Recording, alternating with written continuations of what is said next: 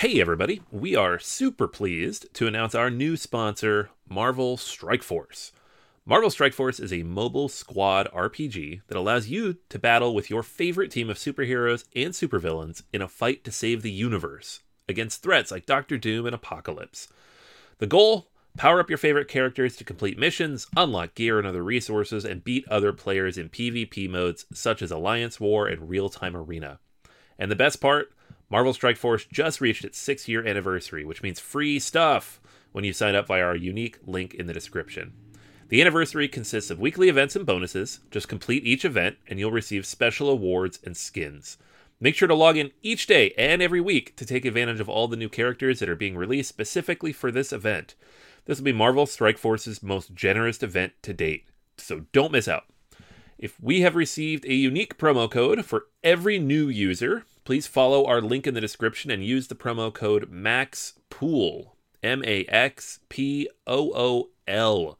Again, anybody uses that code, it is unique for all new users. Check it out.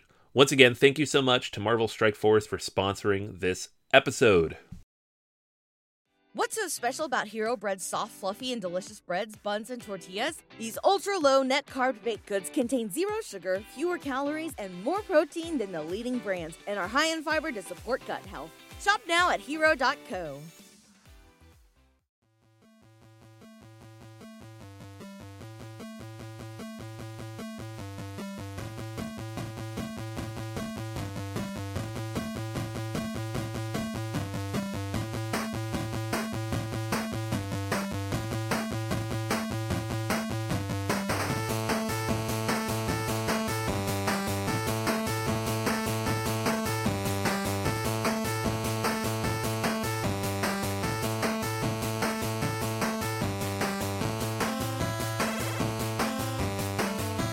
Board Gamers Anonymous, the podcast of board gamers and the insane fun we have at the table together. This is Chris. And this is Anthony. And this is episode three sixty-six, From Book to Board, The Batman. We'd like to thank all of our Patreon backers for helping us bring you a brand new episode. All right, Anthony, we are back. And of course, as always, we're talking about The Batman. The Batman, yes, because it's it's been three years, so there must be more Batman. He's grittier than ever before. I'm really excited to see it, but at the same time, I might be getting tired of gritty Batman. I don't know. Oh, no. Wait, what about the voice? Can we keep the voice? Oh, that is the worst part of the Batman.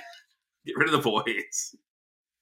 I think when we started wearing the masks for the pandemic, I was doing the Bane voice the entire time. You know, no one cared who I was until I wore the mask. I was like, all right, I need to stop doing that now. You know, three years in, I was it was fun for like the first, you know, I don't know, three, four days. And then, then it just got too lame. But like, why are you quoting this mediocre movie from ten years ago? Look, I'm trying to deal with the emotional upheaval of the world. So, yes, let me let me have my little voice. Let me have that. So, but yes, we are talking about Batman and all of the great Batman games out there. I don't know if you know this, but Anthony, there have been board games made about the Batman. I know. I made a list. Like you needed to make a list. Like like your home is not a, I, I don't know, menagerie of, of all the Batman stuff. I love Batman. It's probably my favorite comic book hero. But I have surprisingly few of these games. I was surprised when I went through the list. Okay. Uh, but it's some good stuff in here. It'll be fun to talk about. Probably by the end of the episode, Anthony will buy all of the other Batman games. So we'll see if he can hold on, because yes, there'll there'll be a lot of Batman games here, and not just the massive miniature games. There's actually a lot of really cool Batman games out there. So whether you're a big Batman fan or you just like great board games, this is probably going to be the best episode for you because the Batman is coming out to theaters. A lot of people are already talking about Batman, and it's a good time to get a good game to the table. All right, everyone. So with that said, Anthony, let's talk about what our listeners are talking about. Everyone in Gotham City out there, what's your question of the week? All right. Question of the week this week, in honor of my acquisition disorder, which we're going to talk about in a minute. What's the next game for which you'd like to see a massive, overpriced collector's or definitive edition? So this has become the modus operandi of most of the board game industry. Take the old stuff, repackage it, add one small expansion, and charge one hundred fifty dollars. So What would you like to spend one hundred fifty dollars on, everybody? Uh, John says the Castles of Burgundy. It'd be nice to get a version to the table that actually looks good. Uh, that one, I feel like that one's been on everyone's list for ten years now. Yeah, I think that's pretty clear.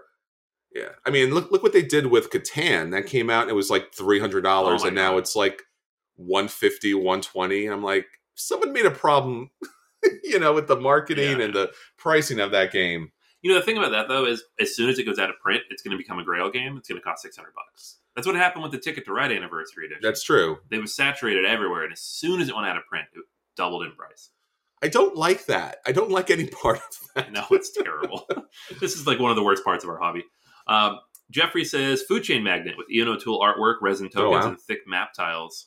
I would love that. And it doesn't seem so far off. Like, before, if someone had said, a collector's edition of a Splotter game, I'm like, it's not going to happen.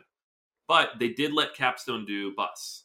And yes. The new version of Bus is very pretty. It compared is. Compared to all of their other games. Yes. Yeah, give me Food Chain Magnate.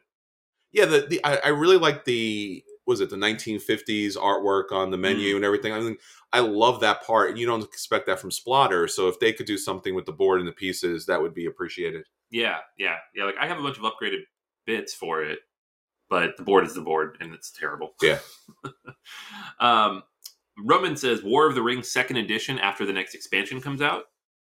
You know what? Honestly, I would take whatever they do at this point. I'm hoping they release like another anniversary edition, because now we're at the tenth anniversary. Last time they did it was the fifth anniversary, or I guess it was the tenth of the first edition. I don't know. But give me all the big blingy stuff, and I will find a way to pay for it again. If it has all the expansions in it, all the better. Mm-hmm.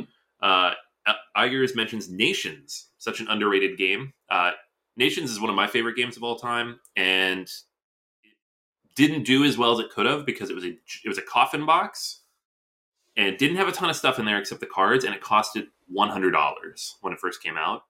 Um, you could eventually get it for like forty something with the markdown, but mm-hmm. if they did like a full like redo all the art, I don't even know if you need to redo the artwork. The artwork's good, but like more components, build it out, put those mats on like chipboard because right they're like yeah cardstock mm-hmm. um and give us I mean they would probably still charge a hundred dollars, but make it nice. I would buy that. um and then Charlie mentions it wouldn't be surprised if Stonemaier did one for Viticulture, especially with this new expansion coming out soon. Um but whatever they do, I'd go for it. Uh it was one of the first games you bought. Not sure if I need a giant box though. And then we all know Wingspan will get one eventually. Yeah, I, I actually don't think Wingspan's going to get one. You think, I mean, after their just massive multi-production, I mean, we haven't seen Stonemaier take his games and, like, upgrade them. We've seen the Essential Edition for Viticulture. So, I don't know. I guess maybe maybe I'm wrong. Maybe there it's such a massive game that at some point they're just like, hey, you know what? More money. Yeah. I don't know. Like, they did the Scythe Legendary box, but that was just a box. Sure. Like, that's all it had was a box and some tuck boxes inside. Um, and Wingspan, I feel like the audience for that is not the people who buy those things, right? Wingspan's audience, it sold a million copies to birdwatchers and families and people who read the New York Times. Not, I mean, it sold plenty of copies to us too, the board sure. gamers, but we can only buy so many games. So, well, too, I think the other thing about that is, like, we've seen every picture, like you mentioned, Anthony, about, like, board gamers and stuff like that. I don't know anyone who hasn't upgraded their Wingspan. Right. I mean, at this point, you go on Etsy, and I think that's got to be the number one or number two game for, like, upgraded components. Maybe, probably number one probably is Quacks of Quedlinburg, because everyone yeah. loves those little tokens. But how many, like, bird's nests and more realistic eggs and just, like, people... Or they built, the, like, a wooden birdhouse. So I, I've seen a lot of those versions of it. So, yeah, I guess they could do that. I mean, again, it's just... Who hasn't, though, at this point? Yeah. Yeah, that's a really good point. Um, although, you could say the same thing about Catan. And it's true. They did that anyways. So, or Terraforming Mars. Everybody had upgraded their Terraforming Mars. And then they came out and like, look, our upgrades, they're not as good. And they're more expensive.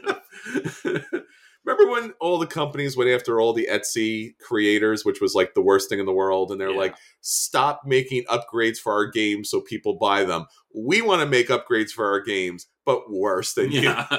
Mass produced and more expensive. Huh? Yeah. Who's on board? Everybody, right? It's got the official license on it. No one's happy with that. No.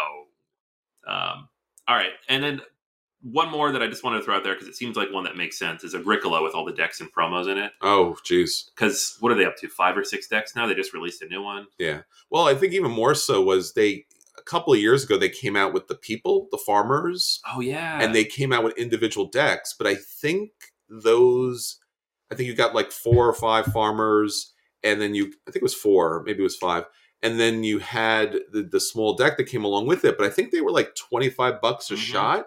And I was really tempted because I really like Agricola. But I was just like, so I'm going to play Agricola and have my family of upgraded people. And everyone else is, has to suck it. And, and and get like really bad tokens with, you know, that kind of interesting artwork on it. So I don't I think that would be better. Uh, that. And I get the good people. So yeah, yeah. It's my game.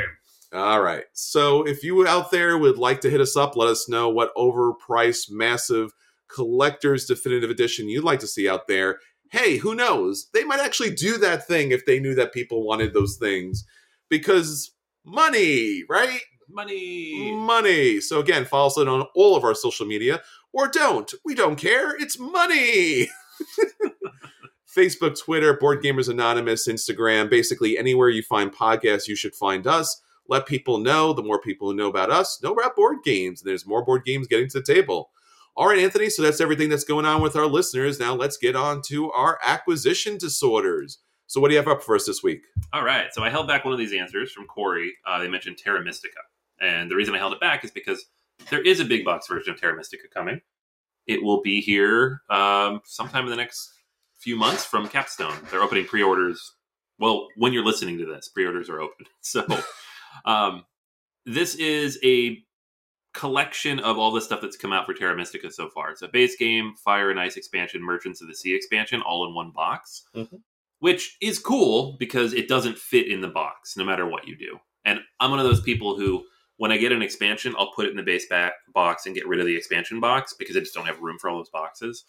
But then they release another expansion and that won't fit. And so then I have one expansion box, missing the other one. It doesn't fit. It's a, it's annoying, right?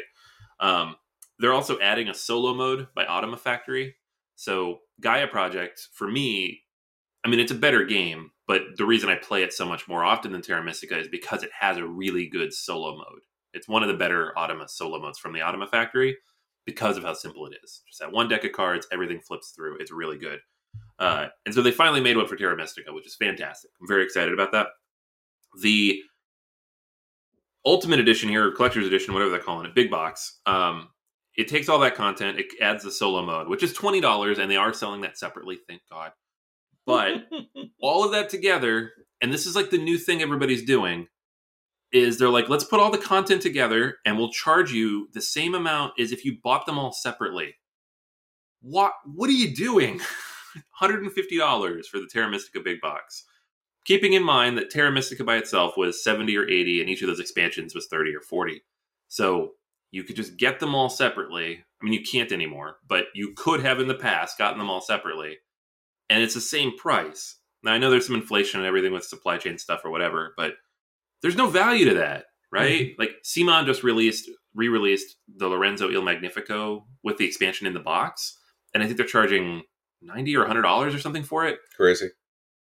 What are we doing? I don't know what we're doing. It's insane. Ultimate Railroads is going to be one hundred twenty dollars, and that's with, I mean, it has three expansions, but still... And that one's even worse because they're throwing in a new expansion that you can't get anywhere else. At least Capstone and Fureland are making that Automa expansion available separately for twenty dollars.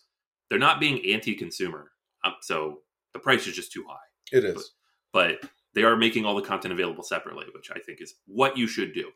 Um, so it's acquisition disorder specifically for the Automa box. I'm excited about that. I will buy that. I like Terra Mystica, and this will give me a chance to bring it back to the table, whereas Gaia Project is the only version of this I played in the last five years. But the big box, I mean, if you don't own anything and you really want it, I guess it's as good a way to get it as any. Um, but man, one hundred fifty dollars for a Euro game. It's wood. It's wood. And I know yeah. wood's expensive. Wood's not that expensive. Come on. So uh, someone tell me the economics of this, because I'm starting to like, my brain's exploding trying to think through like all these one hundred fifty dollars, two hundred dollars Euro games. I mean, I'm wondering and you said this earlier, like sometimes when we talked about Wingspan, like who are these games for, right? This is a game that's not going to be for your average family going to Target. No. And then obviously you're talking about a big box version, right? You know, Terra Mystica is a complex game. It's not a hard game to play. It's just, but it is very complex. Like anyone who sits down to that game for the first time is going to be like, Purple Bulls? And you're like, yeah, Purple Bull, yeah. bro.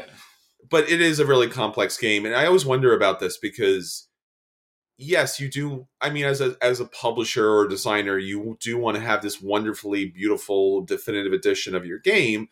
But your game is so immensely complex that I, again, like you said, Anthony, like I, who who buys these things? Because like like you said, maybe you buy it for one particular element, or maybe we talked about this earlier with Wingspan. Like maybe you, for some reason, you haven't you know upgraded your game components, and now this gives you an opportunity to buy it all in one spot. So I mean, there are small reasons for it, but like anyone who's really legitimately looking at this right now is looking at this because they've played and owned Terra Mystica, and they're like, well, what do I do with my original copy of Terra Mystica? Do I throw in the garbage? Do I put it on the street and go, yeah, who who wants this? Because again, like these these games are not games that are just general public games. Like if you, you know, it's just it's just weird. And anybody who would want the base, I mean, or who would want the base game would probably want the big box version of it. So it's just like, ah. You know, like, oh, do, oh, someone's selling their base bo- base version of this. I like this game. W- would I buy the base box? I mean, like, what's the market for, like, I mean, we don't talk, we talk about, like, oftentimes, like, the secondary market for, like, upgraded components or from promos or, you know, Kickstarter specials. But what's the secondary market for the base games once the super editions come out? Yeah, I don't know. And and the thing is, too, Capstone is still selling the base game. They just got the license for Terra Mystica last year. So again, they're not being anti-consumer. This isn't even really a rant about Capstone because they're handling this better than Asmodee, for example, with Ultimate Railroads, or Simon with sure. Lorenzo, which I think both of those situations were terrible. Those are terrible, yeah. Um, because they're like, all the expansions are out of print. The only way to buy it is this one hundred fifty dollars box. Ha ha ha. Um, this is, if you have nothing, you can buy all of it and it's slightly cheaper.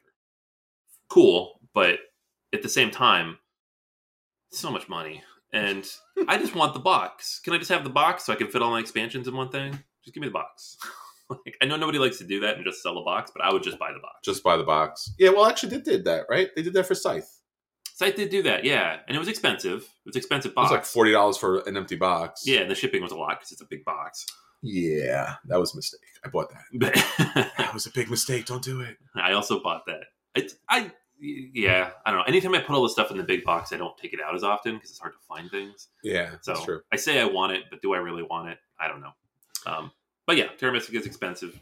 I guess it always was. We are the market for that, so I feel comfortable saying that that's a lot of money since so, I am the target audience. So you're to blame. You're to blame for this big box. I'm not buying it. I'm not the. No, all right. I don't. I don't know the last time I spent that much money on a a um, game that you already own. Yeah. I've done that, but it has to be really like the game. It has to be your, like, this is my game. This is my life. This is the one thing. Right. You know, because it's just like, then you have both versions. Like I, I love Citadels, and eventually it took me forever. And I bought the new version on sale. So it's not like I didn't. And same thing with Kingsburg. It was on sale and everything. But like, yeah, I really love that game, and it was on sale. I mean, I didn't buy it when it first came out. I was like, I own this game already. Why would I do that? I'm just yeah. like, oh, cool. It has one more thing to it.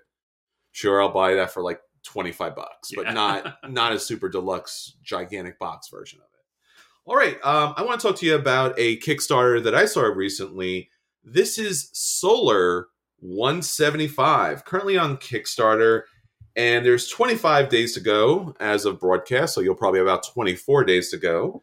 And this is an epic Euro-style legacy game for one to five players set in a dystopian sci-fi future. Why can't sci-fi futures not be dystopian?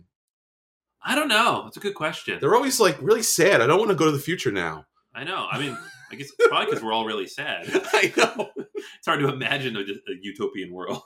So like dystopian, yeah, we know how to do that. We don't know how yeah. to do happy. We don't know. Even Star Trek is dystopian now. It is, which it, is not not Star Trek for me. I'm no. sorry. Like, uh, Take, take five minutes. Take a breather. Like, think, there's supposed to be something that is the the opposite side. So it's cyberpunk, and it's like more the dystopian future. But then there's something called solarpunk, which is supposed to be the nicer, like, the world does not devolve. It kind of uses, like, green energy and technology oh, yeah, yeah, to yeah. kind of, like, make everything better. Yeah. So this, again, this is a very... a very scary combination of things to say out loud as far as it's epic, it's Euro, it's legacy, it's five players. Like those are, those are things you should never say in one single sentence. This game is interesting to me. And again, if it can pull it off, and the, and the publishers have published one game previously and I, I guess a version, another version of it, but, and then it's nothing really to speak about, but this one looks like it has legs. And what you're doing in this game is you are exploring the solar system, and again, it, it has some, it has, it looks like to have some elements of like a four X game. They describe it as gameplay inspired by classic Euro games such as Orleans and El Grande. So Orleans mm-hmm. is typically known as your, your bag building kind of situation, and El Grande about your area control and voting. And they do have both of those kind of in here. And the voting option here is a big part of the game. In fact, when you back the game, it seems like the most expensive component of the game is this voting box. So you'll be able to vote in, in this game. So you're going to take your ship and you're going to fly around the universe and you're going to explore different tiles. There's a whole bunch of tiles in the game. So fifty unique locations that you'll be able to visit. You'll be able to expand your influence. So you have your own little tech tree that you'll be able to do. But again, like El Grande, you want to expand out so that by controlling those different areas, you have more voting power. And since this is kind of a galactic universe, that kind of helps you um, big time as far as that's concerned.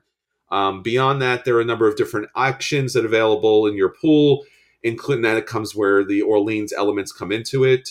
Uh, you'll be mining for resources. You'll be gaining money as you build. And then, of course, as I mentioned earlier, is the manipulating the governments, because you'll be voting throughout the game. So this big kind of dumpster-looking voting box is how you'll be voting based upon the areas that you control. But again, this is a really interesting idea. I mean, I, I love the the look of this game. It's got that really cool cyberpunk look, but um, the board itself almost looks a little like Talisman. I'm hoping that it's not Talisman. No. But it's got that big giant square board where there's just an expanding universe of of tiles on a board. It's not Eclipse as far as like this ever-expanding kind of area. But uh, leg build, uh, bag building alongside with legacy, that's very interesting, especially with the voting. So you might actually uh, change the game state based upon the, the voting situations that come with it. Um, again, as as always, it's it's fairly a fairly expensive game. So for the retail version of this, you're looking at eighty-nine dollars. For the deluxe edition, of course, why would you not look for the deluxe edition? It's one hundred twelve dollars. Mm. And then, of course, if you want little things like, for some reason, you want a, a enamel victory pin and some other little minor things, and it goes up to one hundred twenty-four dollars. So this is an expensive game. The retail edition might be enough. But again, a legacy game utilizing bag building, Orleans, El Grande, those are good games to pull from. The game looks good, looks interesting. Um, five players, I'm not sure how long that game will take, Ooh. but uh, it's something to take a look at. So if you're interested, check it out, Solar one seventy-five. I think I'd be more interested if it wasn't Legacy. Everything's got to be Legacy these days, man. Yeah, the thing is, like, it's the people who have their little groups and can get together once a week and play through the Legacy games, things, you know, it's great. But who if, are these people? I know. And why do they never invite us to come play with them? I know. Damn it, people. We've been doing a podcast. We just want to play. But, like, I have all these games on my shelf. I'm like, Oath. I got that in last summer. I've played it twice. Game one both times. I have not gotten further in that because I just haven't been able to get the same group together.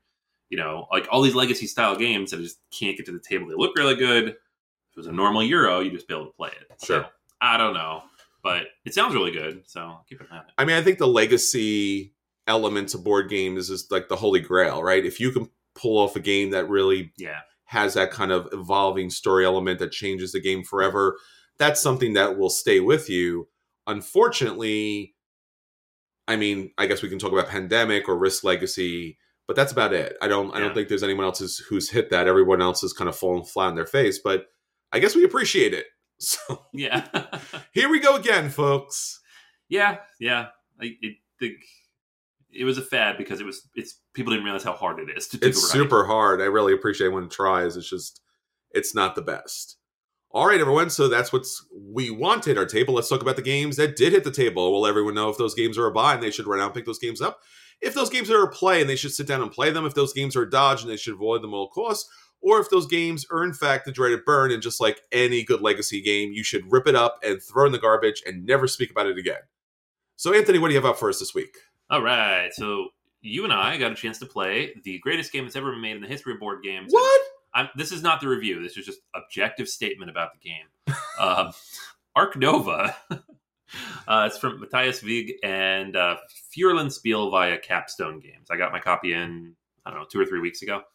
And I, I have been playing it a little at home, solo-ish, multi-hand, just to get the feel for the game. But the first actual play that we had with real human beings, uh, here at Chris's house. What? Uh, so this game is, I'm, I'm going to describe it as like a bit of a Frankenstein's monster of a board game. Yes. There's absolutely nothing in here that I can think of that is unique or new to the board gaming space.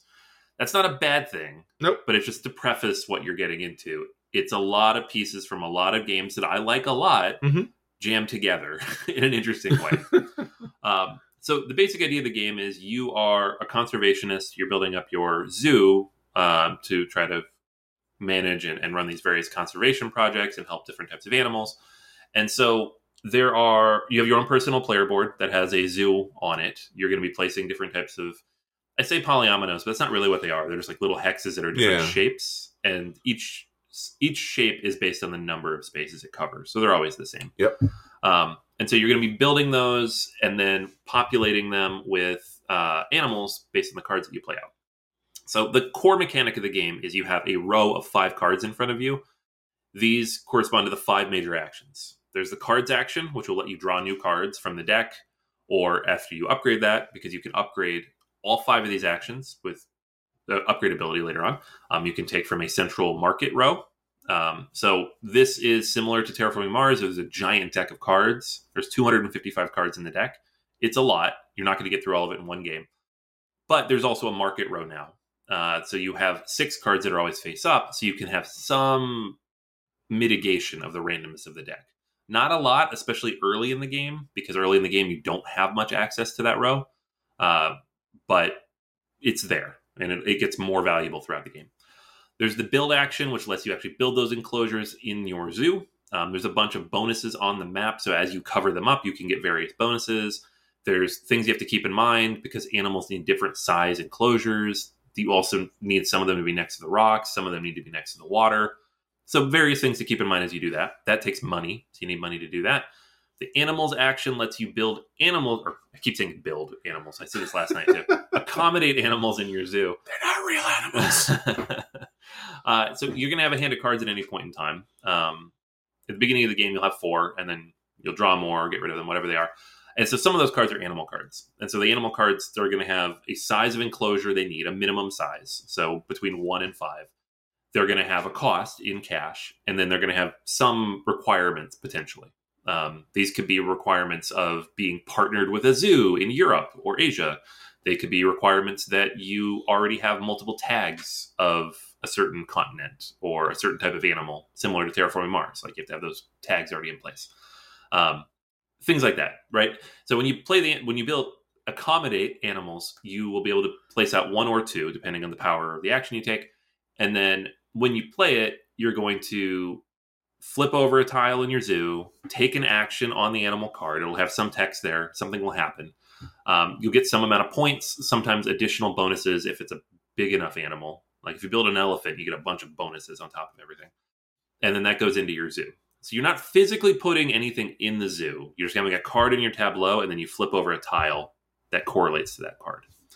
Um, The association action lets you go to the association board with your workers. You start the game with one, you can unlock up to four, and there's a few different options there. So there's conservation projects, which are a way to get a ton of victory points. Um, so you have to have hit certain milestones. It's like the milestones or achievements in Terraforming Mars, where you take one of your cubes off your board, you place it on one of the cards where you've accomplished a certain thing, and you get those conservation points. Now, this first mention of the points.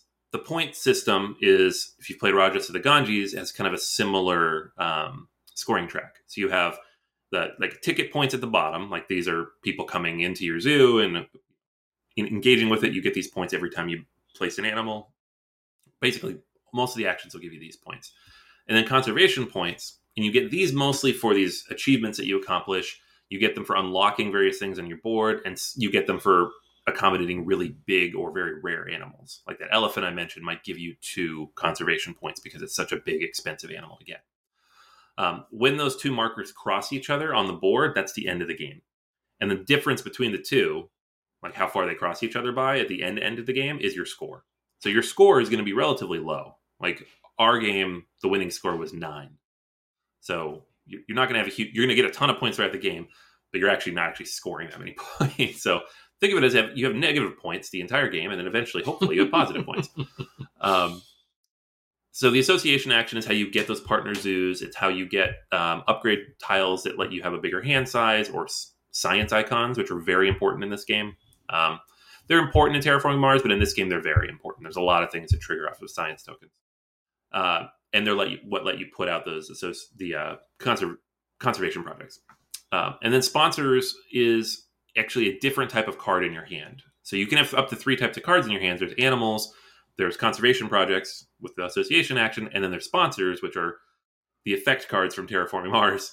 Uh, they're blue, you put them down. They often have some immediate effect. Sometimes they have income, and sometimes they have end game uh, scoring, and sometimes they have an ongoing effect as well. So they can do up to four different things. Uh, and those are the five actions you take, right? And so there's probably some other nuance or bits in there, you know, in terms of how the game plays, but that's really the core of it. And so they're taking a lot of Terraforming Mars, a little bit of Wingspan, some various pieces from like Rajas of the Ganges, the action selection bit, the cards in front of you are going to correspond to one of five slots. And that's the power of the card when you play it, which from Civilization and New Dawn, which I love that mechanic. Um, and so you have to program a little in your head what order you want to take your action so that you get the right power of action and you do it as efficiently as possible. You have to keep track of what cards you want and when you want them. Um, there's no formal rounds in the game. It's just when the break token happens to get to the end of the break track, everything resets. So things will refill, you'll get your workers back, and you have to discard down to your hand size. So you have to plan around that as well. But other people could obviously mess with that. Um, And so there's a lot going on, but it all flows really smoothly together, right? Like I say Frankenstein's monster and you think, oh, I don't, like this seems like disjointed. It's not, because it is alive, right? They managed to do it. They brought all the pieces together. It's alive. It feels like its own complete game. It's just, if you know board games, if you've played a lot of board games in the last five to ten years, you're going to see a lot of familiar pieces in this game. I believe this is Matthias Wig's first game, so they've clearly just been playing a lot of games. They're like, I'm going to take this piece, I'm going to take this piece, I'm going to take that piece, I'm going to jam them together, I'm going to fix this problem, I'm going to fix this problem, I'm going to ignore that problem, we're just going to deal with that problem. Um, and, and that's what you get. So the end result is you have a very, for me, it was a very smooth experience. You build up this engine, and if you can get the cards to work together, if you can build the engine, you have the right icons that come together, if you do it in the right order, Um, which is going to take, I think, two or three plays to kind of know what the cards are in the deck and what the balance is and how fast you need to do certain things or when you can shoot forward on other tracks. But it was a lot of fun. It was very enjoyable. Uh, it's long. It's the one thing I'll say. I think it's too long. Um, it plays one to four. Board Game Geek, I think the best at it says two, which is always a sign that the game is too long. We played with three, and it took us three and a half hours. Plus teach, so four total, which is a first game. So, you know, take that as you will. But uh, I I don't know that I would ever want to play this with four people. Just too long. That'd be like playing Terraforming Mars at five. It's just too long. It's sure. going to take too long. um, the, you do have more control over when the game ends, though. It's not like Terraforming Mars where you just have to, if other people aren't doing things, the game just drags and drags and drags. You can just get more points. Like, sure. Your scoring is going to end the game. Um, But it does have that side effect, kind of like a, a Stonemaier game of if somebody has a big combo that they're sitting on that's going to score them like forty points in a round and you don't realize it, you don't know that it's the last round of the game, sure. right? You don't realize, you're like, I'm going to do this, this, and this, and then it's going to reset, and then I'm going to do this, this, and this, and someone's like, all right, boom, boom, boom, boom, boom, boom, boom, ten conservation points, twenty you know, ticket points, and the game's over. And you're mm-hmm. like, oh, okay. Great. That sucks. um, and you get one more action after that, so you can't get all your stuff out. Sure. So some people don't like that. And so this is exactly that. You're gonna have to deal with that. So I, I like it a lot. It's it did not hit me like a freight train like Terraforming Mars did. The first time I played that, I was like, this mm. is the, one of the best games I've ever played. This game, I first time I played it, I was like, okay, I see. I see what people like about this. It's gonna grow on me. I like it a lot. Um, so it's it's still a buy for me. It's like a soft buy, sure. But it's not the best game of all time because it takes elements from all the best games of all time and jams them together. Um, and so it, I don't know. It's still growing on me a little bit, but I'm definitely excited to play it again. Yeah, there's a lot. I mean, Anthony, I mean, it's a it's a great kind of review because, as you said, this game is a hodgepodge of different elements, and they do fit r- rather well together. I never really felt like any of the elements that were in play were superfluous at any level. I, I didn't feel like anything was necessarily pasted on, although there is a lot of cards in the game, and every once in a while it's like, you get a monkey and he does this thing, and you're like, sure, yeah. you know, whatever. I'm like, but that's fine. I look, it's it's two hundred fifty-five cards. Like, not everything is going to be th- as thematic as possible. Not everything can be Wingspan, where every bird is like somewhat represented by their behavior in the game. I th- let's talk theme first, because I, I agree with you as far as this is going to... There's just, there's so much of, you know, Terraforming Mars in this that it's hard not to make the comparison. And maybe at some point this might have to be a versus situation. Right. For me and you, and maybe we are just biased in this way, like, you like Mars? You like space? You like the idea of like terraforming a planet and transforming it? I mean, that's going to blow your mind, especially back then. Mars, yeah. you know, terraforming was not the big game that it is now, because again, there's a lot of games that do that now, right? But back then, that was revolutionary. So playing this game that actually has building zoos, I'm just like, it's kind of a letdown. Yeah, I, I would have liked to seen, and the box makes you believe that this is something, and maybe some of the cards too. I don't I don't want to take it away completely, but something futuristic. Yeah, that box, it's it's like this blue bubble, and the animals are floating in on a lotus yeah. leaf. And so, like, my impression originally was like, oh, it's like a new nouveau artwork style. It's going to be kind of stylistic, and again, it's just photographs on the cards. Yeah, it's just it's basic everyday kind of stuff. I if this was more of like futuristic, I mean, you didn't have to you don't have to go full sci-fi on this, but it, like it was like when you when you put the animals in their enclosures in the zoo area, it was very generic. It, yeah. it was it was almost a letdown, because you feel like the game should have been like next level kind of thing, and this was like brown and brown and gray on top of brown and gray with like a spot of blue here. I'm just like, oh, that's that's unfortunate, because everything else is, is kind of popping about the game, and this is kind of like a just a bland landscape. I felt I felt depressed for the animals. I'm like, hey, you you want to go be in the brown area with the other brown areas? Like, I, I know the box cover is really engaging, but enjoy your brown areas, folks. Uh, so that was theme wise. Like, again, I don't, I'm not even vibing necessarily with the whole zoo idea. I think animals just exist however naturally they exist. And I think that's more respectful, and, and conservation, you know, should be kind of focused there. But beyond that, I, I would have liked to seen something. I'd like to see the the artistic appeal of that kind of a cover follow through with the actual gameplay. I, I don't necessarily mind the the the you know the photography on the cards themselves, but I would like to have seen something better done with the actual game board, because you are focusing on that through the game. Like when you play Terraforming Mars, you're looking at Mars. Yeah. And you're terraforming it, and you're putting tiles, and you're putting land on there and stuff like that. And it really does feel like you've built something epic. At the end of the game, I looked at my zoo and I was like, random polyhexagon kind of things. And it's just like, uh, I, I don't feel like I've, I've constructed anything of an epic level. And again, this idea is supposed to be Ark Nova, like this kind of revolutionary kind of zoo that's supposed to be taking place, but I never really felt that in the game.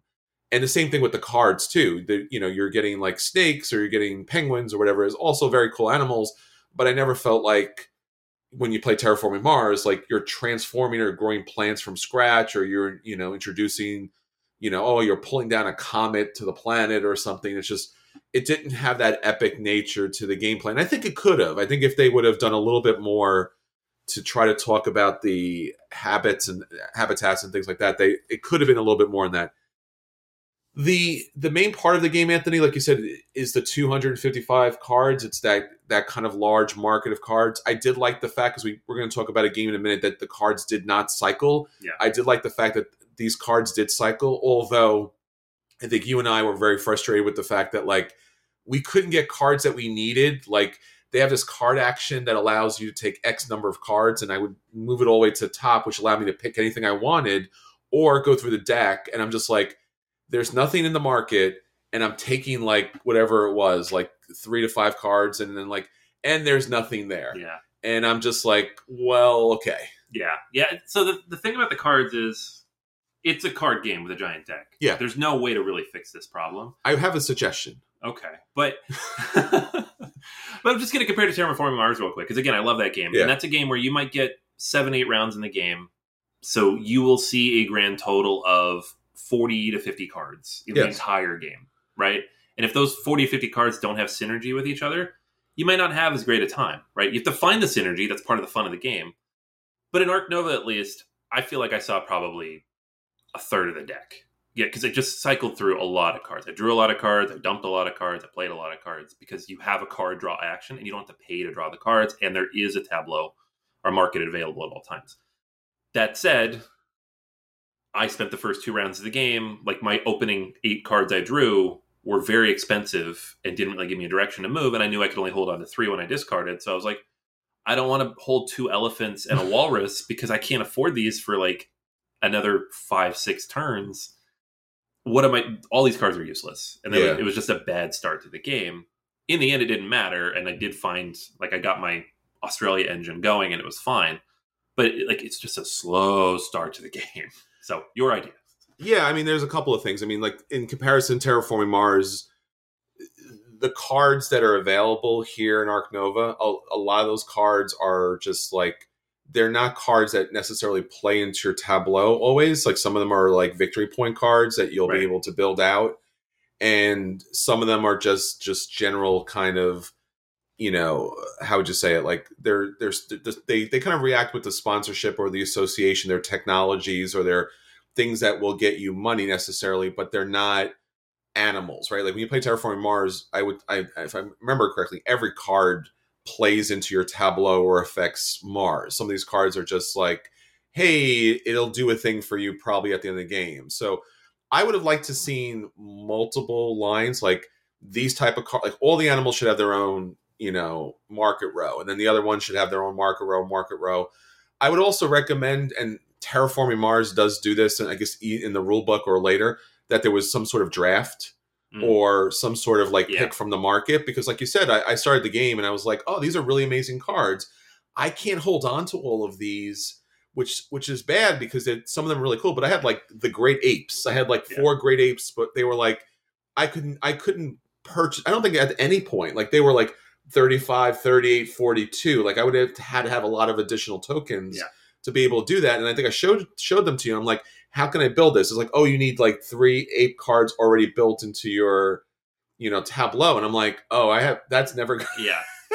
Even at the end of the game, I think I had one. I think I had one monkey card in the thing. This is still the one problem that Underwater Cities has solved that none of these games have figured yeah. out yet, is having separate decks for different chunks of the game. Yeah. Right? So you have, like, if you draw at the beginning of the game, like I drew a dugong, and I held that, and I played it about halfway through the game, but I held that card forever. Yeah. Because it had two Australia tokens on it. I'm like, yeah. well, I want to go Australia because it's one of the conserv- conservation goals. Yeah. But Underwater Cities has kind of solved this because you have the ones, the twos, and then the threes. And you could put those level three apes in the three deck. And then if you've built towards that, great. If you didn't, oh, well, it's a dead card, right? Yeah, and also with Terraforming Mars, even though you have to pay to keep the cards, you get to keep the cards. Right. Right? This game is going to... Con- this game constantly kicks cards yeah, yeah. out of your hands. And limiting, yeah. So I was just like, I would have liked to, I had a strategy there if, if I could have kept those ape cards throughout the whole game, because there was like three or four of them and they were Africa based and I could have bought the tokens, but that would not have happened until like the final round or something like that. And then once they're gone, they're gone. Like there's so many cards. Those didn't get recycled back out to the market by the end of the no, game. Yeah. So uh, yeah, I, again, I, I think this, I think so much about this game is is great. I think there's no denying that. I think all the mechanics work really well together. I had a lot of fun playing the game, even though I wasn't getting the synergies or I kept having to wait for cards to do a certain thing. There was so many cards that were available that I could build a couple of things together, and I did enjoy doing that. Um, there is very little, if zero, interaction as far as this game is concerned. Like, there's a what, what one or two gotcha cards kind of there, thing? Yeah, there's a handful of take that cards. So, like, the snakes and the lizards and the monkeys can steal or yeah. poison or whatever. Um, and so we maybe saw six or seven of those cards. Nobody played them, but we saw them. Well, I played one, but then there was... I you, just, you didn't hit anybody because you were ahead. I didn't hit anybody because I was ahead. Yeah. Um, so those are kind of like the comments in Terraforming Mars where you're just like, why is this here? Yeah. Like, because there's so few of them that it becomes weird and imbalanced, and it doesn't always make sense to play it. And then obviously the cards themselves. Like, occasionally you want a card, someone takes it before you. But that's about it, right? There's no other interaction. It doesn't match the theme either, because no. it's the whole game is literally you're buying these or recruiting these tokens for, like, partnerships. Yeah. So why are you poisoning other zoos with venom? Right. Like, it doesn't make any sense. It's like no, it's supposed no, no. to be this cooperative kind of like world kind of zoo to- is, topia, so to speak. It is weird for it to be competitive, which I guess is why people like it best at one and two. Cause, I could see that. Yeah. And like I, I've not played the full solo version yet. I've just played it multi-handed, but I'm very excited to get home and play it solo now that I really have my head wrapped around the rules, because it seems like it'll be very good in that way. Just the puzzle on your own. Yeah, the theme is, again, the theme is something that I, I, I think is challenging, and I think they could have done so, definitely something either more futuristic or more keeping with the, you know, the habitat of the the animals, uh, you know, or the cooperation of the, of the global community. It could have been some like a C O two, like we have to save the animals. It's Ark Nova, right? Like, so the idea of like Noah's Ark, right? Like, you know, climate change and stuff like that. Let's help that kind of thing. It gets a solid play for me. I would play this again anytime somebody put this at the table. It is long, as you said, and it does have that Stegmaier thing where if someone isn't really doing well, you're going to be there for a long time, because by the time, because I think you did really, you had that really great combo, you were doing really well, and Russ and I were still getting there. Like, I was behind you, but it would have taken me another, whatever, twenty minutes or something to kind of... Yeah, like Russ's last turn, he scored forty points. Yeah. But he still hadn't quite closed that gap. Oh, he was, yeah. So he's like two, three rounds turns behind. Sure. You were like one or two rounds behind. So I was like, it's a race. Yeah. If and if you all pace each other, then the race comes down to endgame scoring. But if one person is out front, they're just going to win because they're going to close. Yeah, you the and gap. I were very tight until like towards the very end. Like I was. I had like, a big combo in my hand. Yeah, towards yeah. the end. Because you were like one. I was ahead on the I don't know it's the reputation track on the top for a long time. Yeah. And then you caught up, and then on the bottom I started catching on your ticket, and then you just blew away at the end. Which, again, is it's still a great game because that's what you really want. You don't want to have a, a Splotter game where you're just, like, blown out at the very beginning. But I guess that could be possible. Someone has a combo early on, just gets lucky. But that's card games. Yeah, I mean, if if you have a really good combo, and it, to me it's a little like Wingspan in that way. If you have a really good combo. Oh, that's true.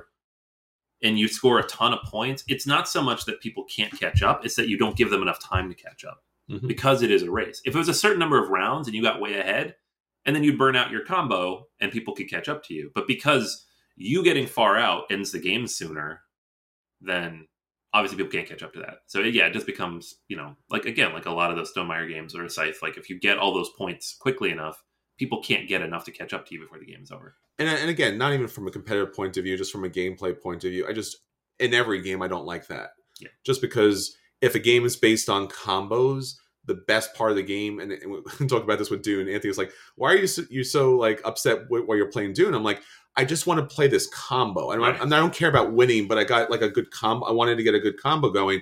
So, like when you play an Ark Nova, eventually, like you did, you, you're able to build hopefully towards this really great combo, and then the game just I wouldn't say arbitrarily ends, but it does just randomly yeah. kind of end. It doesn't. It doesn't have like ten rounds or like the temperature raises. I mean, this could have been Ark Nova, right? This could have been like, collect all the animals and get them out off the planet, right? Right, yeah. We could be building a zoo on Mars. Yeah, there you go. In one of the cities. Yeah. Yeah. No, we were saying this last night. I was saying this last night of, for me, the best games are ones in which I get one or two really big solid combos at some point in the game. Too many combos and it's just, it's point salady, right? Oh, yeah. Not sure. enough and you don't feel like you did anything. But if you have like one or two turns where you're like, and then I do this, and then I do this, and then that does this, and this does this, and this, this, this, this, this. I just want to feel that once or twice during the game. Mm-hmm. And last night I did, but because of that, it pushed the game, and so other people didn't get that it's a- one or two times. They got once, maybe towards the end, right? So it's just like, it, it's not evenly distributed, and it can be, obviously. It's just, that was our one particular game. But that is something that can happen when you have this race mechanic. Yeah, it's two hundred fifty-five cards, so draft the cards, make multiple markets like Underwater Cities, or I think we talked about the um, Terraforming Mars Ares expansion. The oh yeah, the Prelude. So Prelude, yeah, yeah, having a starting ability. The game did start rather slow. Yeah, it it does. It has that vanilla Terraforming Mars problem of early on you can't do much because you haven't built anything out. You don't have any token. You mm-hmm. don't you don't have any science icons. Yes, you can't play anything with a science icon needed. You can't. You don't have any locations. You don't have enough money. You don't That's have true. any cards in your hand. So there's nothing more disappointing about a game when you get like really cool cards in your hand. You're like, I can't build any of these really cool things. It's like, okay, cool. I could build, I don't know, a little tiny kiwi. for like, because that's all I could afford to do at the beginning of the game. Yeah. So if they started the game with like all of, let's say, these non-governmental organizations, these N G Os, yeah. and like it gave you a bonus when you did a thing, and then maybe a couple of, like we talked about this, like in the in the in the game itself, again, of two hundred fifty-five cards, like there are some like experts in certain countries. Yeah. So maybe you get an N G O, you get an expert, and then maybe you get like a starting habitat or like a, you know, some sort of animal that you specialize in or something like that. That would kind of like at least feel like you have a pathway. Yeah. And when you have two hundred fifty-five cards and, and you, you know, or you get like a hand like I did where you get like all these heavy kind of things. It's just like, I don't know if I'll ever be able to build these because I don't know if if the requisite cards will come out to help me with that. But if I know that I have an N G O starting kind of benefit and or a specialist or something, I know exactly if I can or can't right. do that. So I, I I would feel more confident in holding on to those cards and building them on later, especially if I draft it, because then at least, again, as the Matrix told us, you know, the the quite the problem is control, right? We, we want to believe we have control when we right. draft the cards, right? Yeah. Like, oh, I picked this perfect thing. No, you really didn't. It was just what was available. I'm I'm always astounded by games that don't have a draft for like a large tableau to start. Really weird, very strange. So uh, that is Ark Nova. Check it out. All right, next up is a game that we talked about before, at least the base game we talked about before. I did talk about the expansion. This is Dune Imperium Rise of Ix. Is that it? Is that yep. correct? Did I Ix? I believe it's Ix. I believe it's Ix. Okay. So we've talked about uh, Dune Imperium for it's a number of times. You and I both played this separately, and now we've been able yeah, to get to two reviews of it, of solo and multiplayer. So this often gets kind of collaboratively connected and compared to Lost Ruins of Arnak. Yeah. And obviously there is some deck building elements similar to Clank because these are this is a designer from Clank. Right. And obviously it has a lot of the thematic elements to Dune, the movies, the books, and the previous games where you do have all these different factions and houses vying for control. So again, ever so briefly go through the game, you get an, a, a starting leader, and typically they refer to one of the factions' houses that are in play, and they'll give you a benefit, especially for your signet ring, because at some point you'll be able to play a special card that's going to give you something unique for you to do. Do you hear me, Ark Nova? Something special for you to do at the beginning of the game. So, um, and then throughout the game, basically what you're doing is tr- collecting resources, whether it's money, whether it's water, whether it's spice, because those will give you opportunities to, you know, transform those into victory points throughout the game. And as you go to the different locations on Arrakis, you'll be able to move troops to a centralized battle area. And that battle area will allow you to fight out for, you know, benefits or, or awards based on first, second, and third in that kind of battle. So this does, surprisingly enough, a very good job of representing Dune in a lot of the different elements. This this game itself is, at least the artwork is, representative of the new movie that came out. And so if you like the movie, this this fits really well for you. If you don't like the movie, I don't think it's going to get in your way. These are not movie stills. Nah. These are not photos. This is artwork inspired by the movie, but certainly these are the characters they're they're drawing upon. Now, the game itself, with the expansion here, you're going to get three great new houses. So again, you get some unique leader abilities that come into play. Uh, the the technology section, which Anthony and I are going to talk about probably extensively, because I think that was the biggest part of the game. The dreadnoughts come into play. So you got these giant spaceships that will, you know, battle up, and those played into the game a lot as well. And obviously a number of different cards, including infiltrators that allowed you to take a spot that someone already's taken. If you've ever played a worker placement game, you know the frustration where you can't do the th- do the thing that you wanted to do because someone else did it. So primarily, that's that's the game. It's it's Dune. It's Dune Imperium. There's nothing radically different to it. Uh, I, I guess let's talk about some of the elements, Anthony, I think that, you know, probably stood out. I mean, the technology part of the game, I think, was really the standout for this expansion, because when I had played the first, ver- you know, the, the, the base level and you and you two as well, like the entry cards were so devastatingly strong or weak, just randomly how you kind of got them in the game. Yeah. And now the technologies allow you an opportunity to get a bonus without having to like gamble, right? Like yeah. They're actually available and you could see them. Yeah, tech card, tech tiles are great, and the, there's a market of three of them always available out of eighteen total. So we didn't go through all of them. We went through a good chunk. Oh, a really good chunk. Yeah, so there was maybe like six or seven left at the end of the game. If that, yeah. Um, and we went nine rounds, so we got through most of them. But there's three different places to go and buy them, uh, which is great because mm-hmm. you have a lot of different options. And it's another way to use your spice, too, which I think is a good thing, because the, the original game, the spice... It did some stuff like in the faction houses, but mostly you just traded it for cash. It's usually just a, it's just a trade kind of situation. Yeah. So now you get these great tiles, and they do so many different things. Like some of them give ongoing abilities, some give you bonuses, some give you extra military, some give you just points. There's I got a point off one. Sure. Um, they were fun. Yeah. Yeah. I mean, I, I had about five or six of them, and, and like you said, Anthony, some of them would just give you one more influence, purchasing power. I had one that gave you an additional sword for every sword card that you had. And then I had like really kind of cool ones where like, you know, if you had your dreadnought out there and you won a battle, you could retire it and get a gigantic victory point that goes along with it. I had the one where you got an additional card. And I just, I love that part of it. Maybe I loved it too much because I had five or six of them by the end of the game.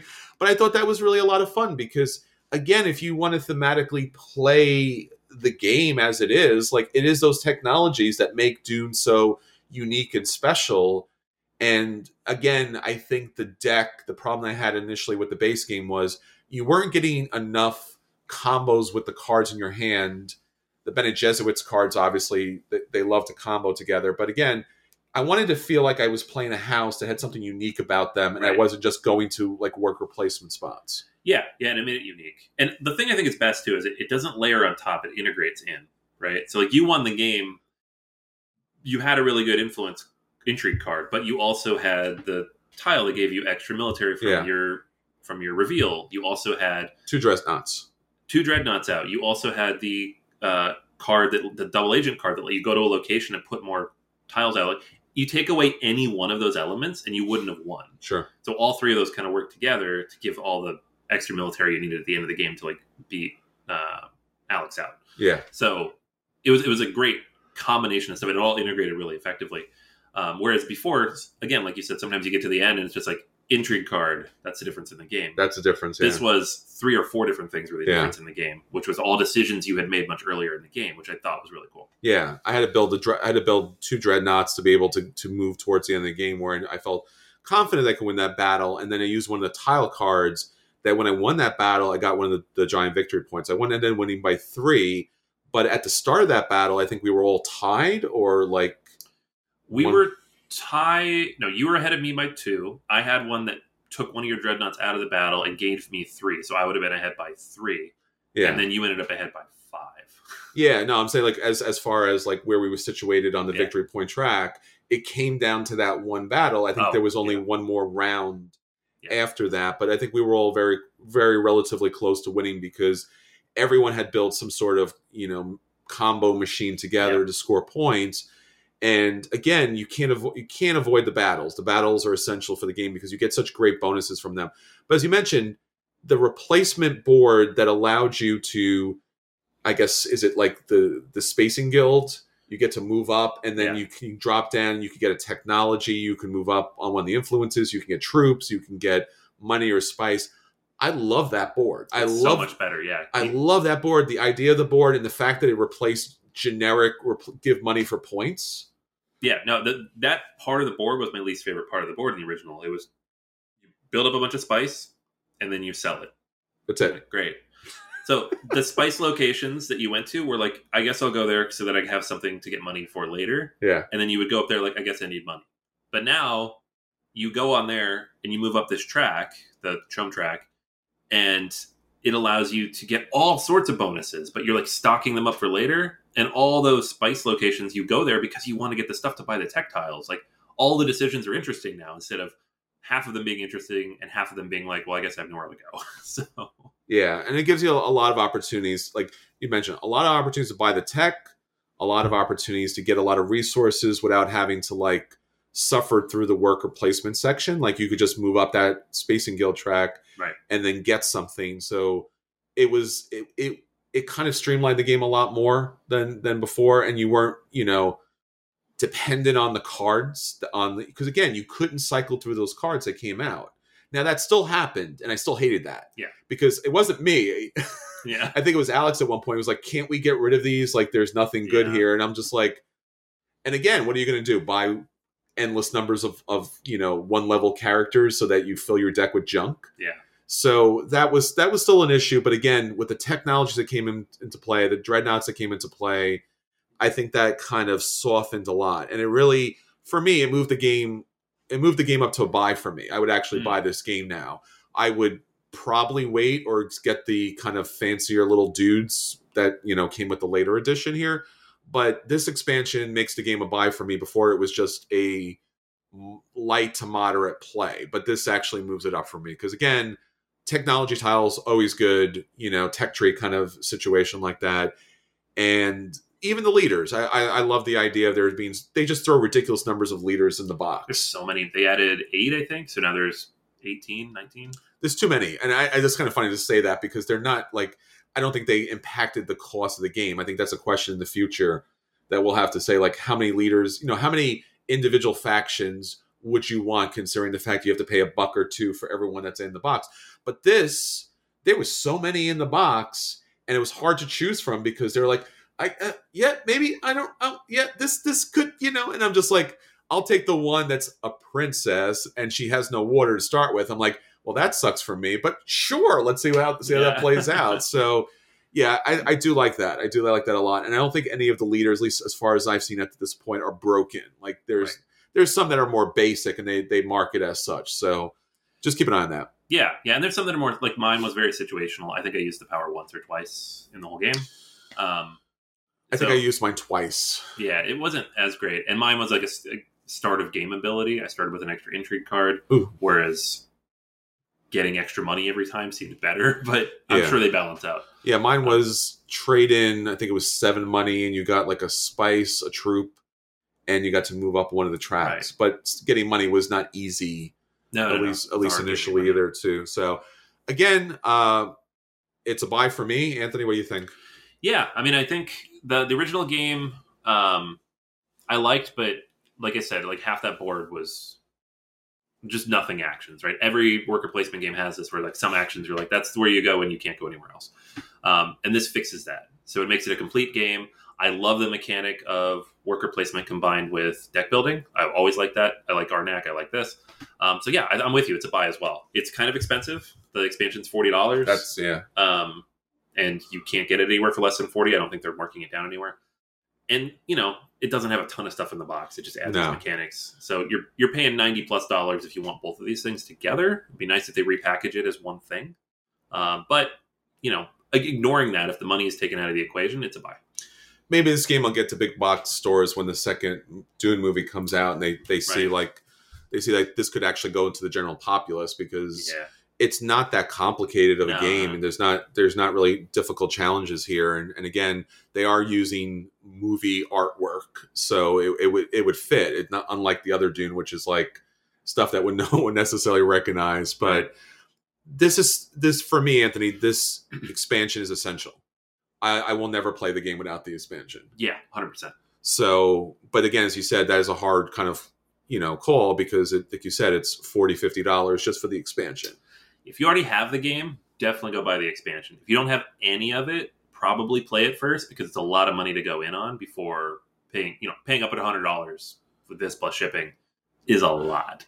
Um, but if you have that base game and you at least moderately liked it, I think you'll dig the expansion. Yeah, I don't think you have to love Dune to play this. I don't think there no. was it was anything super thematic that you were like you would get lost. Like you could sit down and play this game and never know anything about the characters or the story whatsoever. It's pretty straightforward. But at the same time, as you said, like ninety dollars, one hundred dollars for this game might be only purchased by Dune fans because you might be able to find, and I know there is, like we talked about Runes of Arnak, there are other games where work replacement deck building is just a standard. Yeah, and Arnak and its expansion are both combined, I think, less expensive than this. And there's more stuff in that. Yeah. Yeah. yeah. But it's a different type of game. So it, really, honestly, it's this is a lot more combative than that game. Yeah, and I'll just speak for Anthony. Could you, dear God, could you stop with the black border cards? Oh my gosh. They're all chipped, and this game has been played like three times. It's not it's not quality components in this game. No. There's nothing quality in here. So. I need to sleeve them all. This is like Terraforming Mars bad. No, but there's just there's nothing in this game that you would be like... I mean, everything's a little generic, so yeah. the price is kind of weird, with the exception of maybe they paid us so much for the I P. It's it's the I P and the artwork, I would I guess. Yeah. yeah, I mean, I appreciate the artwork. I'm never going to say no to good artwork, and yeah. it is good artwork. Yeah, they could have just taken photos. They drew, they went the Fantasy Flight route. It's all artwork, which is amazing. So yeah, I'd rather have the artwork than the, the photos any day. The the photos always get really old really quick. Yeah, you know. So, but um, yeah, no, really cool, cool, cool, cool. So uh, yeah, check it out. Dune Imperium Rise of Ix. It is out there now. So all right, Anthony. So that brings us to our feature review. So, Anthony, riddle me this. Hmm. From book to board, what are the best Batman games out there? All right. All right. Let's talk about Batman. Um, there have been a lot of interesting takes on Batman over the years. We're not going to talk about most of the big box. I'm not going to say nonsense. Some of those games are interesting, but you know what I mean. Um, it's it's been an interesting road, uh, and it's it's gotten better with time, as most licensed games do. Uh, so let's run through these, uh, the, in no particular order either, cause they're all kind of roughly in the same ballpark in terms of quality. Um, I mean, it's Batman, right? So yeah, they have to be all Batman. They're all super expensive games that only a trillionaire at this point could, well, yeah, however much money he has magically enough, or yeah, it's like, we're, we're getting far enough. We have to upgrade him to a trillionaire. I know. Right. Cause he just, you can't be purchasing all those things. All right, so first on the list, Gotham City Chronicles, Batman Gotham City Chronicles. This is the re-implementation of the Conan game, yes. from Monolith. Yeah. Uh, came out in twenty nineteen. I backed the original Kickstarter. So was, have, was that a trillion dollars? It was. It really was. Um, this came with, I don't know, like two hundred fifty, three hundred miniatures, something crazy like that. Like a lot of stuff, to the point where it was like Bat-Cow was in it. Um, Calendar Man was in it. Like, hey, Calendar Man is Condiment Man or whatever that was. Eggman. Man, yeah. So, like these crazy, ridiculous things because they just were trying to think of more stuff. Yes. Um, so I have two ginormous boxes because the game came in two boxes, and I managed to get all the expansions into those two boxes. And it is the core mechanic here is amazing. The it's one versus many with the like the you have the big console in front of you and the card flow. Um, of the one versus the many who are trying to fight back against them. I, I dig that a lot. They overcomplicated it a little bit in the they Batman did. version. So the rules are terrible. They're really long, and it's hard to get this thing to the table. But it's Batman, and if you want the minis, there's so many. And there's a season two of this as well, but I did not back that. Because you're not Bruce Wayne. No, I'm not. Well, they launched the second Kickstarter like a month after the first one shipped. That was, and I was like, mistake. I haven't played this yet. I'm not giving you another three hundred dollars. Like, crazy. You need a Batcave for all that, all those miniatures too. Yeah, yeah. Now at this point, I'm like, I keep them because I want to paint them, but I'm like, I don't know what to do with this. It comes with the Batmobile, man. It does. I have that on a shelf actually. There you go. Sick. That and the T-Rex came with the T-Rex. Oh, that's right. That's right. So I have those up on a shelf. They're very nice, and it's it's like the nineties Bat, the Batmobile. Yeah, it's really cool. Yeah. Uh, all right, D C Comics deck building game. We'll just say that generally because a bunch of them have there's Batman a, in them. There's a lot of them that have them. Yeah. Yeah. So the Cerberus engine deck building games are all roughly the same. They are. Um, and they did a lot of stuff with D C Comics, Batman, the whole universe, right? Yeah. I mean, this was something that we played ad nauseum. I mean, the D C deck builder game just forever. And then specifically once it just kind of blew out. And again, it, with the weirdness of this game was obviously you get your superhero and you get things that, you know, bounce off or bounce off your, your superhero. and then you knock out the bad guys, and then somehow they become part of your deck. Right. And a lot of people got really upset about that. But if you if you're a comic book fan, like, that happens literally all the time. Oh my gosh, yeah. So this is an you know a lightweight game for really anyone to get to the table, and it's actually a lot of fun. You know, you, the big villains are really hard to knock out, and they have special abilities, and there's locations and there's equipment. So obviously, Batman is the perfect representation of of this Cerberus engine with the D C deck builder. And then they did have a rival system where they had kind of these two player, you know, you versus the bad guy kind of situation. And those were great because, again, mm-hmm. D C deck builder is really easily consumable. We used to call it potato chip games. Yep. So yeah, a lot of fun. Yeah, I love these games. I haven't played one in a while, but they're, they're a lot of fun. I own a lot of these and I don't know why. They're good. They're good. Yeah.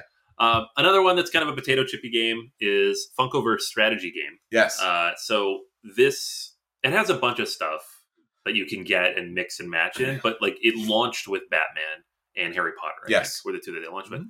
Um, so I have, I think, the base Batman set, which has Batman, Batgirl, um, Harley, and Joker. And then there was a few others you could add other people on. Yeah. Um, and it's cool. It's, I thought it would be stupid, but it wasn't. It was actually a fairly fun, like, little dudes on a map rolling, running around game with little tiny Funko figures. Um, and you can mix it with your Golden Girls and your Kool-Aid Man That's and fantastic. Your dinosaurs. And I have some of these randomly because some they're often on clearance, and yeah. it's, it's fun. Like I don't, I don't think it's very thematic to Batman necessarily, except that you have a giant Batman on the board. But it's it, cool. It's the easiest cash grab, and I'm and I'm so glad they did it because you know who doesn't own Funko characters? Yeah. And you're just like, this could be a game. And like, they did a game. And again, yeah. Prospis Hall, I got to give them credit. And, I, and I've said this to them all, often, like, they actually make a game. They could have not made this a game. This could have been junky junk and oh, yeah. junk on the side. Oh, terrible. But I did pick up, I think, all of the Bat family, at least whatever the initial first wave was, because, again, Anthony, on sale. Yeah. Yeah. Yeah. I have this. I have all the Harry Potter for the kids. It's fun. Um, another one that this one came out uh, a few years ago, Batman, the animated series, Gotham Under Siege. Uh, this is a dice rolling cooperative game in which you're trying to save the city. Um, it's uh, co-designed by Richard Lanius, famously of all of the big cooperative running around on maps games. Um, Defender of the Realms. Defenders of the Realm. um, so yeah, this, this is actually fairly decent. It's from I D W. It's based on the animated series. Uh, it has little cardboard stand-up buildings in that kind of Art Deco thirties style, which is very cool. Um, and honestly, anytime you use the artwork from the animated series, it's going to be good because it's just such iconic visuals. Uh, it's not particularly complex. Um, it's fairly short. It's like a short, low-weight cooperative game under an hour. So if you really like Batman, you want something quick and easy and cooperative, this is a, a fairly good one. Sure. Um, Batman, the animated series adventure, Shadow of the Bat. This is uh, designed by, in conjunction with Kevin Wilson, who worked on like Descent and the T M N T game and the Ghostbuster game.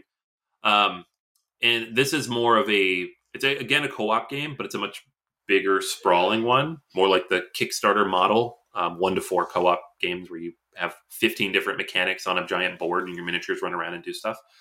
Uh, this was, I think, shipped fairly recently. I've seen copies of it on various websites, and it came with all the miniatures. Like, so anything from the animated series was turned into a little miniature.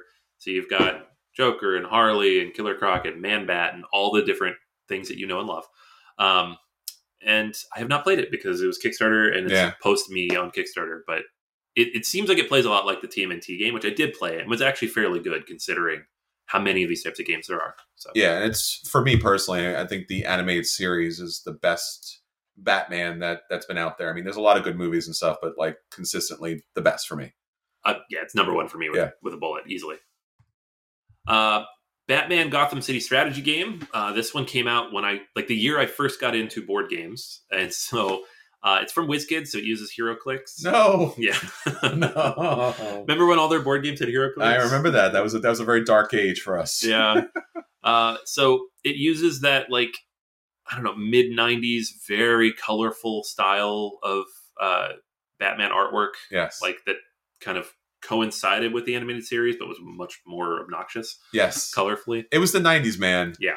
Everything was much more obnoxious. Yeah. So they all look a little bit like animated series, but like not as cool. No. Uh, and it's, Yeah, no, no. It just I, I played this once. Somebody had it, and I was like, "Oh my gosh!" And I was new to the hobby, and I was like, "Oh my gosh, this is great! I want to play this." And I don't remember what I disliked about it. And it seems like it should be good. It's designed by Paolo Mori. He's made a lot of really good games. He did Ethnos, several other games that are just like short, direct, map-based games. This one didn't work for me, but if you can find it, and I think it's like twelve dollars on Amazon because they made a lot of copies. Um, it's got. I mean, Heroclix figures aren't great, but they're colored. They're painted, at least. Sure. Yeah. Let's so, let's call that what that paint job is. That's yeah. I know. They show the paint job in the picture sometimes. You're like, that's not what those look that's like. That's not what those are at all. But again, it's Batman, so and it's the nineties. So yeah, yeah it's a little it's a little more X, right? Everything has an X in it. Yeah, yeah, that's yeah. exactly what the game is. Mm-hmm. Um, all right. The Batman Who Laughs Rising. This one came out a couple years ago.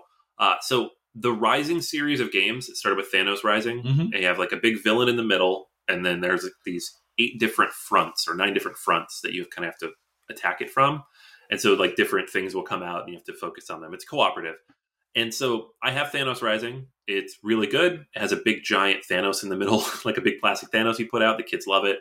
Um, they did a Darth Vader Rising, I think. Mm-hmm. Similar thing with Star Wars. Yes. And then they did the Batman Who Laughs, which is from the Batman or D C Metal series. It's metal! Right. Yeah, so, it's basically where all the Batmans or Batmens are evil. Yeah. Like, not just evil, but like super evil. Like evil, but like with the powers of one of the other Justice League yes. members. Mm-hmm. So there's like a, a Batman Speedster who's evil. Yes. There's, and this one is the Batman Who Laughs. There's an Ares one, like Wonder Woman kind of esque.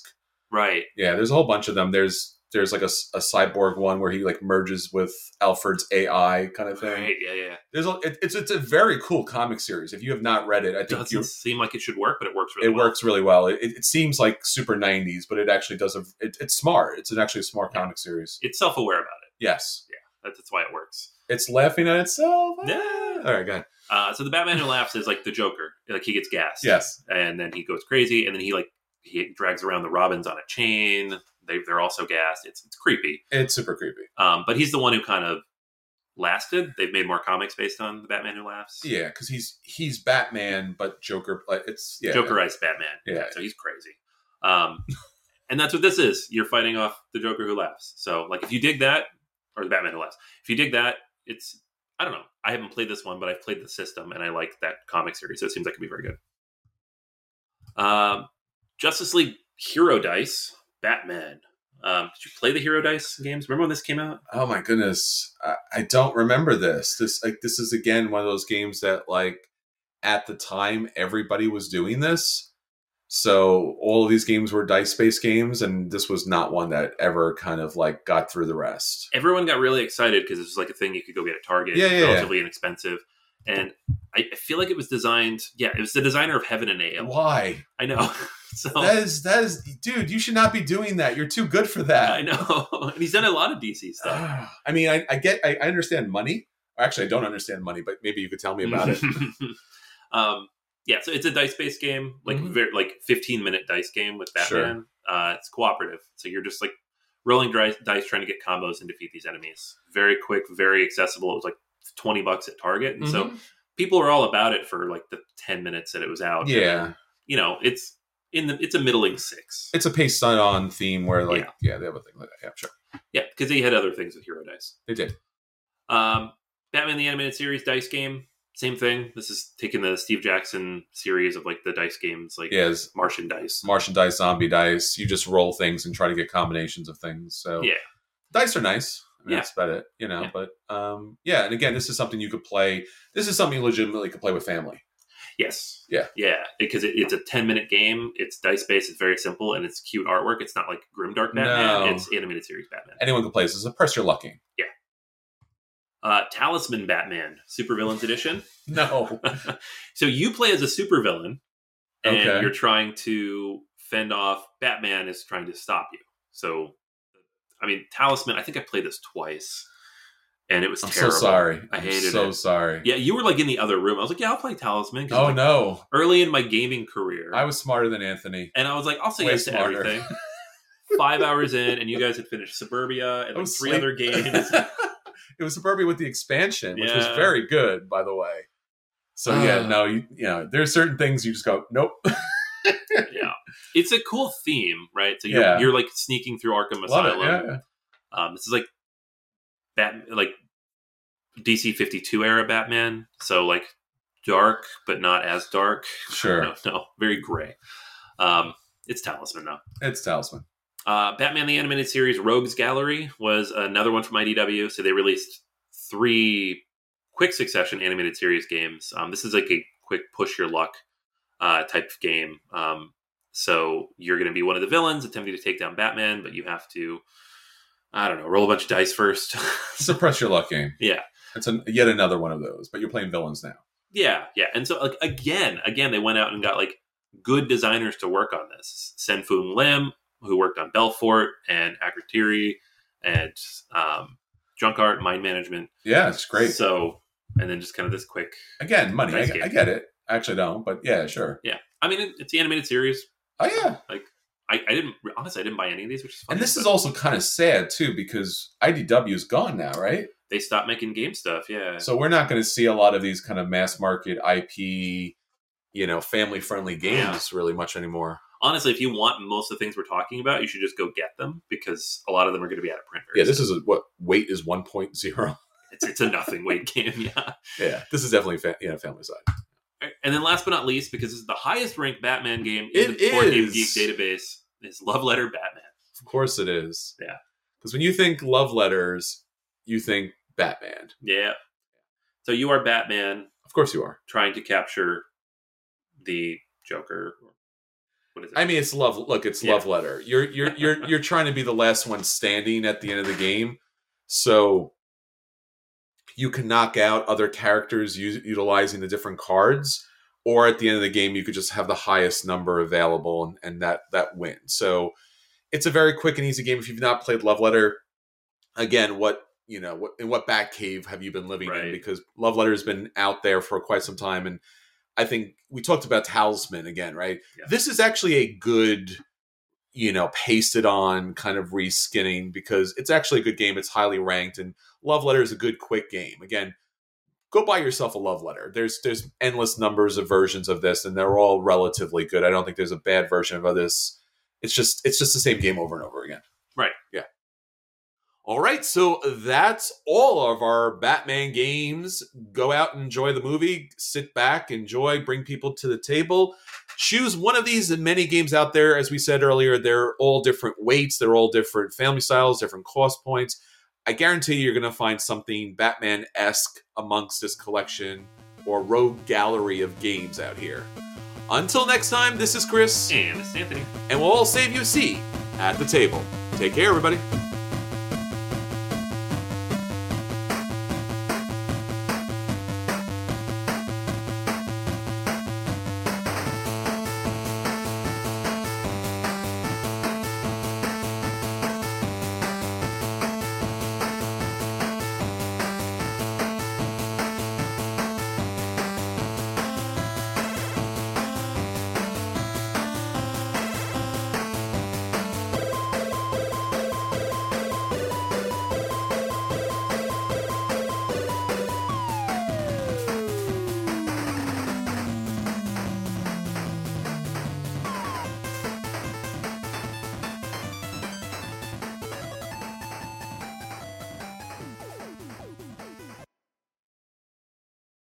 What's so special about Hero Bread's soft, fluffy, and delicious breads, buns, and tortillas? These ultra-low net-carb baked goods contain zero sugar, fewer calories, and more protein than the leading brands, and are high in fiber to support gut health. Shop now at hero dot co.